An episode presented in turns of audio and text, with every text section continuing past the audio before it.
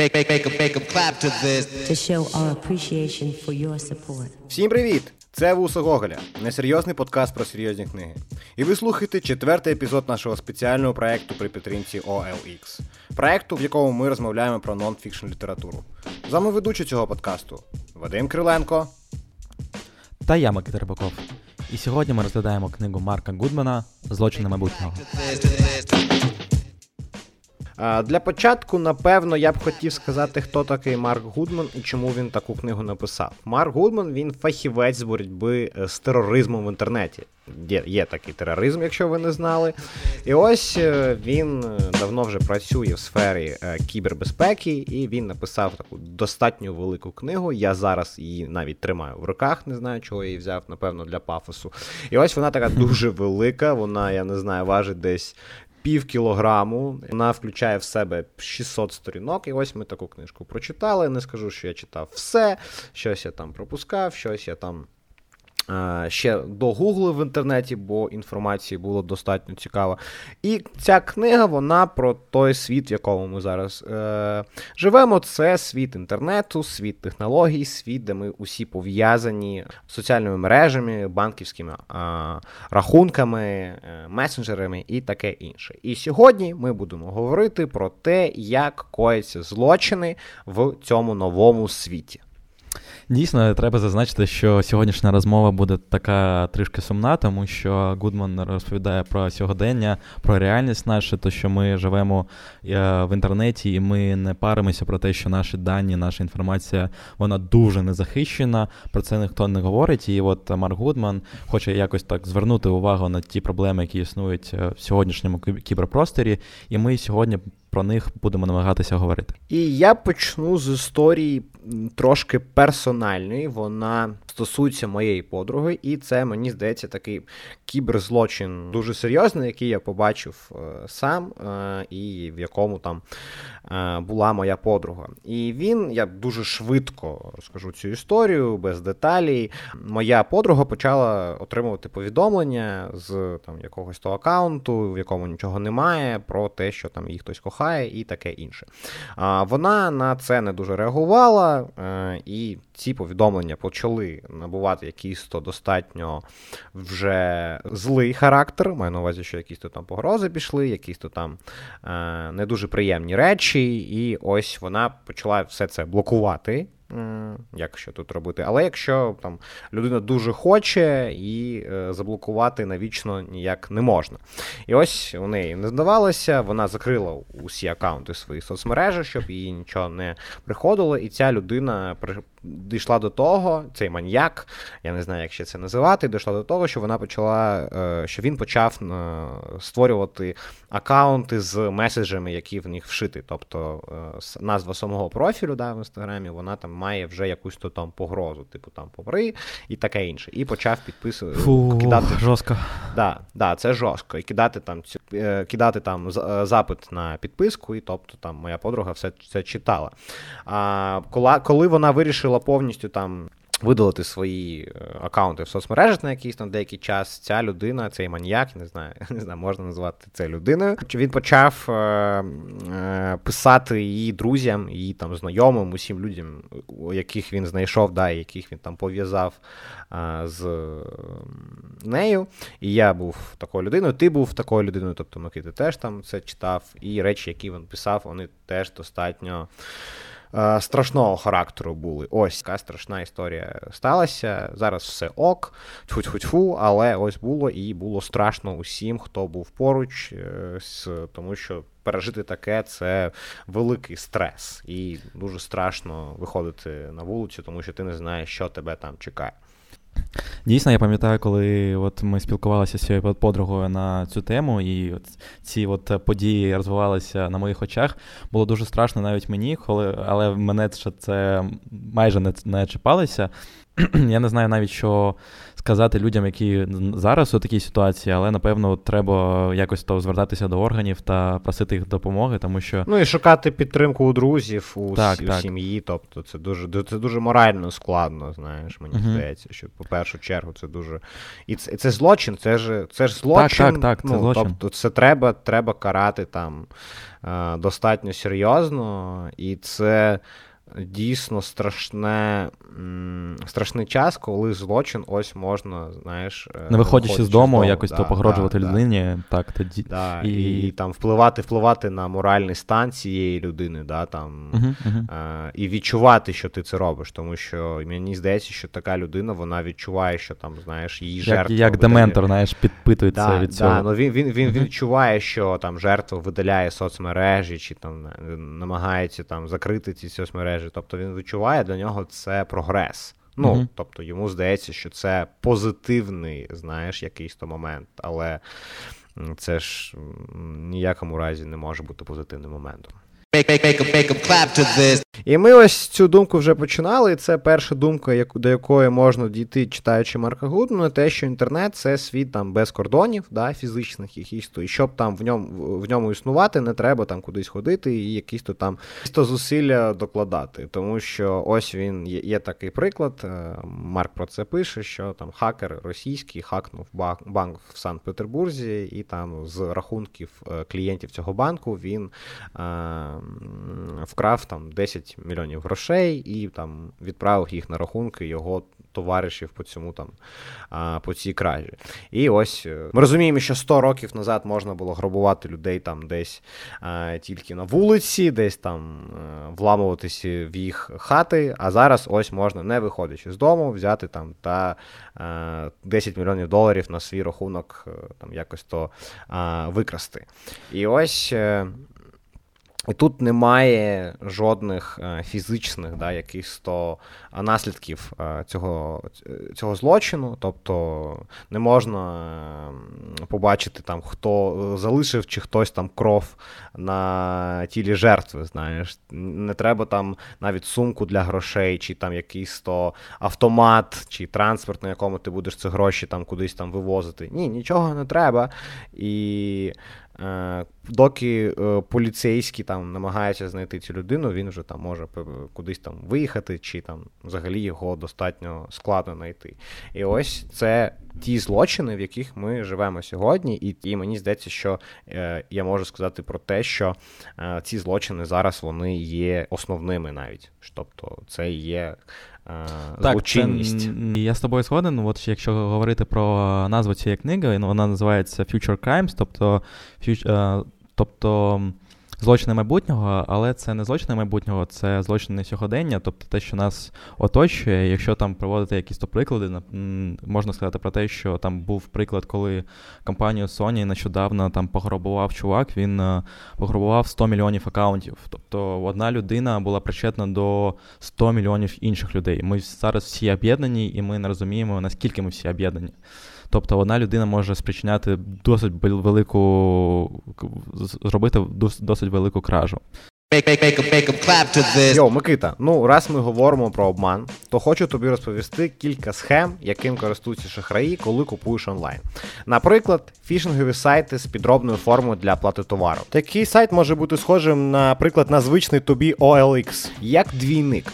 Але перейшовши за лівим посиланням з месенджера та ввівши на такому сайті всі дані картки, ти втрачаєш доступ до своїх рахунків і, відповідно, гроші. Тож потрібно завжди перевіряти адресу сайту. Адреса справжнього OLX пишеться як olx.ua, а після неї завжди стоїть коса рисочка. Якщо по-розумному, це знак слеш. Микита, чи знаєш ти ще якісь методи шахрайства? А ну я знаю, що не варто довіряти дуже низьким цінам на товар. Найчастіше товару по такій ціні просто не існує, і це банальний розвод. Так, тут використовують просту маніпуляцію. Люди дуже зацікавлені купити товар за низькою ціною, як їм здається, вигідно, і готові одразу перерахувати передоплату. А далі ти зрозумів. Так, е, треба бути обережним із передоплатою. Я один раз сам на таке повівся, заплатив наперед через поспіх і спокусливу ціну, а товар так і не отримав. До речі, замість передоплати можна користатися безпечною послугою OLX доставка. Ми вже говорили про неї. Фішка в тому, що гроші підуть продавцю лише після того, як ти подивишся і забереш товар із відділення. Е, прийнято. Погнали далі до книги. Погнали! І наступна тема, яку хочеться обговорити, це антивіруси. Я думаю, що усіх вони є, всі про них чули. Це там е, антивірус Касперського, Microsoft, McAfee чи інші. І от що про них пише Гудман, він говорить про те, що антивіруси давно вже не працюють так, як вони. Потрібно працювати. Тобто наразі усі трояни, усі віруси, які потрапляють на наші комп'ютери чи смартфони, вони обходять ці антивір- антивіруси. І він приводить такий дуже цікавий приклад, якщо от. е, е, Представити, що віруси це люди, то от якщо б усіх там банкірів ти, чи робітників банків е, були б фото там Бонні і Клайда, і вони от уявляли, що усі злочинці це Бонні і Клайд, а усіх інших би пропускали. Отак, от і е, із е, сучасними антивірусами, тобто вони не справляються, і якщо ви полагаєтесь, якщо ви думаєте, що антивір, антивіруси вас захищають повністю, це не це не так, тому що от 95% е, усіх комп'ютерів чи смартфонів вони беззахисні. І ладно ще, да, комп'ютери е, там, персональні. Ну там, я не знаю, якщо чесно, якщо мої дані злити, якщо мої дані злити в інтернет, я Мені не здається, знаю, якщо ну, хтось побачить, він, він подумає, от це ну, одне життя у чувака. Да, ну тобто я не грошей не дуже багато на карті, знаєш. Е, якісь то там фотографії, я не знаю, тільки ну, голий я наче не фотографую. Та навіть якщо хтось побачить голе мене, ну від тільки смішно буде, знаєш. Тобто Це не це не злочин, це комедія. Тобто, Злочин Ну, перед біологією, чувак. Я не дуже хвилююсь через те.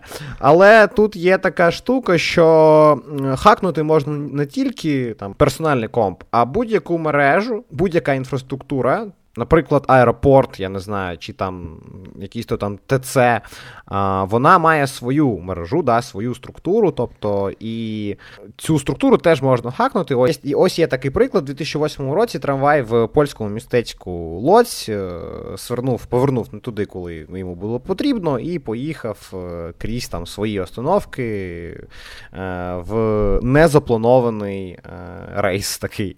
І це сталося не через е, помилку людини, яка керувала цим транспортом, а через те, що е, 14-річний підліток, е, геній комп'ютерних технологій, він знайшов спосіб, як контрол... е, як керувати транспортною системою міста е, за допомогою інфрачервоного пульта дистанційного керування. І ось е, він він довго вивчав, е, як працює е, залізниця, як працюють ці трамваї, і от він навчився їми керувати. Він це зробив тупо ради ju- just for lose, як то кажуть, по приколу. Але було не прикольно. Ну, Як це, як ви можете зрозуміти, приколу тут дуже маловато. І ось Гудман задає питання, що якщо підліток 14-річний може ось хакнути систему да, там, а, муніципальну систему, яка відповідає за. Те, щоб там місто працювало, тому що ми розуміємо, що транспортна система це, напевно, най, ну, найважливіша якби така історія в місті, тому що навіть коли щось там закривають якусь станцію метро, місто. Це якби е, артерія міста. Скажи, да, да, місто скаженіє. Ось там я, я, я пам'ятаю, що колись там щось закривали якусь там одну-дві станції е, через можливість теракту, і все. Місто, місто стогне просто. Реве та стогне. І, Як воли. Да, і ось е, це таке питання. Якщо це може зробити підліток, то уявіть собі, що можуть зробити е, більш-менш е, нормальні хакери, тобто які, які, які вміють це робити. А знаєш, про що я подумав, коли ти сказав там е, підліток геній? Мені здається, усі, усі підлітки, там, е, які там, на яких е, дивляться дорослі, якщо вони якось там розбираються у технологіях, вони генії. Мені, мене, мене бабуся також генієм називала, коли я там знаєш, Microsoft Word встановив, вона він геній, він, треба в Оксфорд його віддавати. Тебе такого не було? Е, Е, Ні, але я подумав е, про те, що. Ну, звісно, було, в смислі, е, в сенсі ні. Звісно, звісно, було, але я подумав, що той хлопак це Джиммі Нейтрон. Це це, це реальний е, Джиммі Нейтрон такий. У нього є, напевно, залізна собака і кореш, який завжди каже про лам. Ну, Я сподіваюся, що хоч хтось зрозумів зараз відсилку. Зрозумів, про що я кажу. Але мені дуже дуже подобається, якщо там про про твій е, е, про твій досвід, який ти там зараз е, сказав, е, щось розповісти, то мені подобається. Як мама питає мене щось про інстаграм, і ось недавно, нещодавно вона запитала мене, як зробити репост в сторіс. Ну, тобто, І ти от е, скріншоти її відправляв. Так, да, я зробив, я зробив їй інструкцію. І вона пише, типу, не працює. І я згадав, що не всім користувач... ну, не усіх користувачів інстаграму є ця функція. Навіть у... на інстаграмі подкасту, якщо ти пам'ятаєш, у нас півроку не було е, функціоналу е, репосту е, допису в сторіс. Да? Ну, ти Власних дописів, так. Да, да, да. І ось я знаю, що не у всіх ця функція є там, і я їй пояснюю, ну як пояснити моїй мамі, що комусь да, дали функцію. Ну, моя мама з Радянського Союзу. Тому всім треба е, однаково що да, со, до, до, Досі трошки соціалістичні уяви про всесвіт. І ось моя мама е, ну, питає мене, як це може бути, що у когось є функція, а у когось її немає. Я сам не знаю, як це працює, але ось такий досвід в мене теж є. І якщо от е, повертатися до книги Марка Гудмана, напевно, остання тема, яку ми сьогодні будемо торкатися, то те, що ми з вами не клієнти, ми продукт. Тобто, про що він пише? Пише про те, що коли ми користуємося будь-якими сайтами, коли ми користуємося будь-якими соцмережами, ми залишаємо свої сліди, ми залишаємо свої дані. І ці дані можуть бути використані проти нас. Тобто, якщо це якісь рекламні компанії покупають у Гугла чи там у Яндекса ці, цю інформацію, потім вона у нас вилазить в Google запитах, це норм. Але цю інформацію також можуть ем, використовувати злодії. І якщо от Марк Гудман приводить приклад, то що там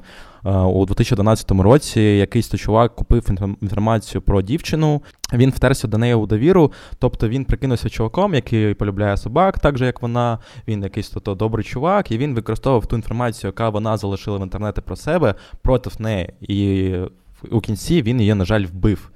Тобто, про що це говорить? Про те, що ось, увесь світ, увесь інтернет, який нас оточує, він може користуватися не тільки для того, щоб там об'єднувати нас для якихось гарних справ, а також для поганих. Тому завжди думайте про те, яку інформацію ви залишаєте в інтернеті, та завжди будьте дуже обережні. Я дам ще один приклад е, стосовно того, що тепер ми є продуктами, наші дані є продуктом. Є такий сайт, який називається Patients Like Me. Це сайт, де люди е, вони діляться своїми історіями е, про їх хворобу. Вони спілкуються з іншими людьми про ці хвороби. І це дуже важливо, тому що моя мама мала невиліковну хворобу, і ось вона колись на подібному форумі спілкувалася з людьми, які це Розуміло. теж да, да, які це розуміють, які можуть там дати пораду, тобто якусь то моральну чи ментальну. І ось колись там е, е, стало відомо, що така, такий сайт він віддає інформацію.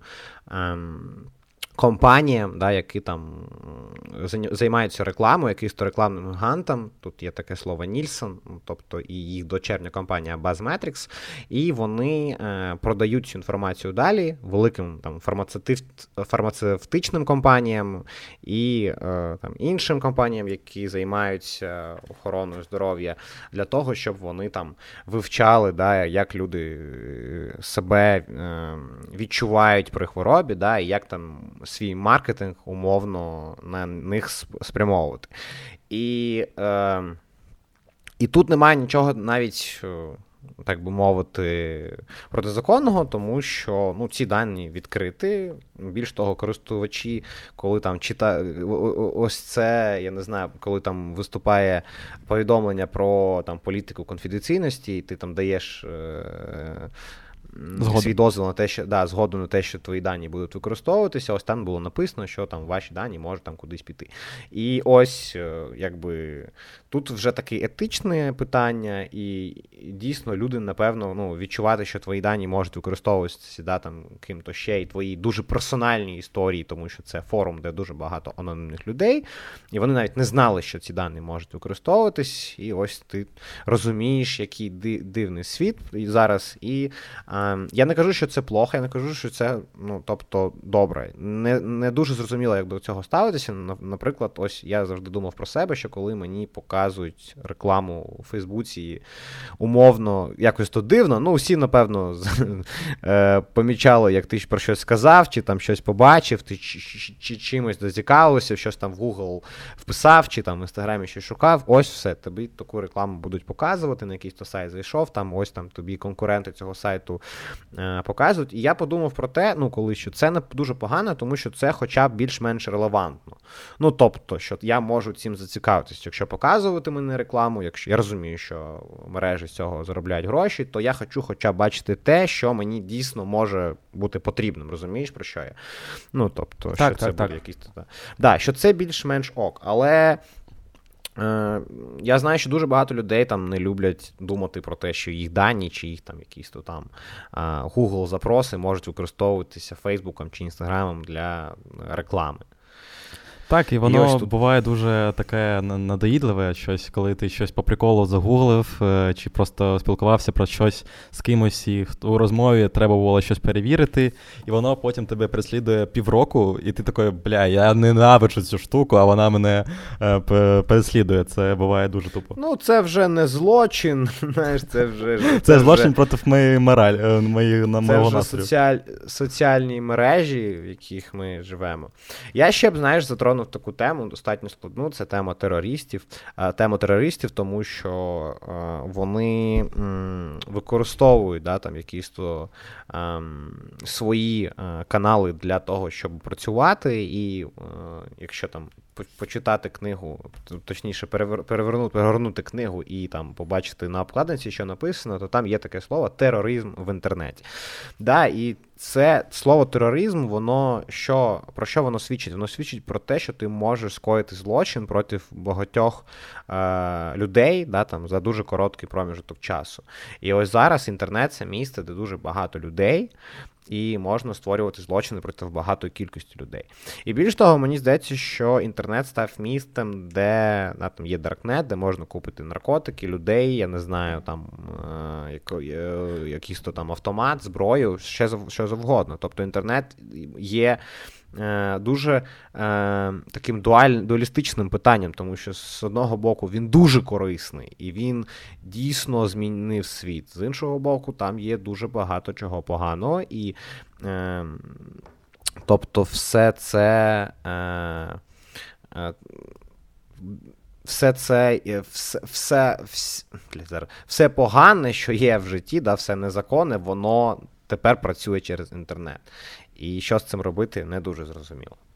Ну от е, і завдяки таким людям, як Марк Гудман, е, вони намагаються боротися з цим, і вони от е, закликають усіх людей об'єднуватися в якісь то спільноти, слідкувати за інтернетом, репортити завжди про якісь речі, які можуть здаватися для вас странними чи якимось то антизаконними, так і інше, тому що дійсно ми, люди, використовуємо інтернет кожен день, і тільки від нас, людей, залежить від те, що яким це місто буде. Це буде місто схожим на якусь добру ділянку галявину з бабочками, чи це буде місто, де можна купити автомат AK-47 е, чи щось ще. Ох, Ось така вийшла не дуже весела розмова. Я думаю, що ми потрохи будемо е, завершувати наш е, епізод. Хочу подякувати дуже е, нашому партнеру OLX, завдяки якому ми зробили ось такий епізод подкасту. І мені було дуже цікаво читати цю книгу. Я сподіваюся, що вам було достатньо цікаво це слухати. А я хочу вам сказати, що в нас є соцмережі, що ми пишемо дуже багато про літературу в інстаграм, що у нас є патреон, де можна нам дати збирати трошки грошей на розвиток. У нас вже є команда, ми платимо їм зарплату, тому зараз ваша підтримка потрібна як ніколи. Дякую дуже, що послухали, і побачимось колись. З вами були Вуса Гоголя. Пока-пока. Make a clap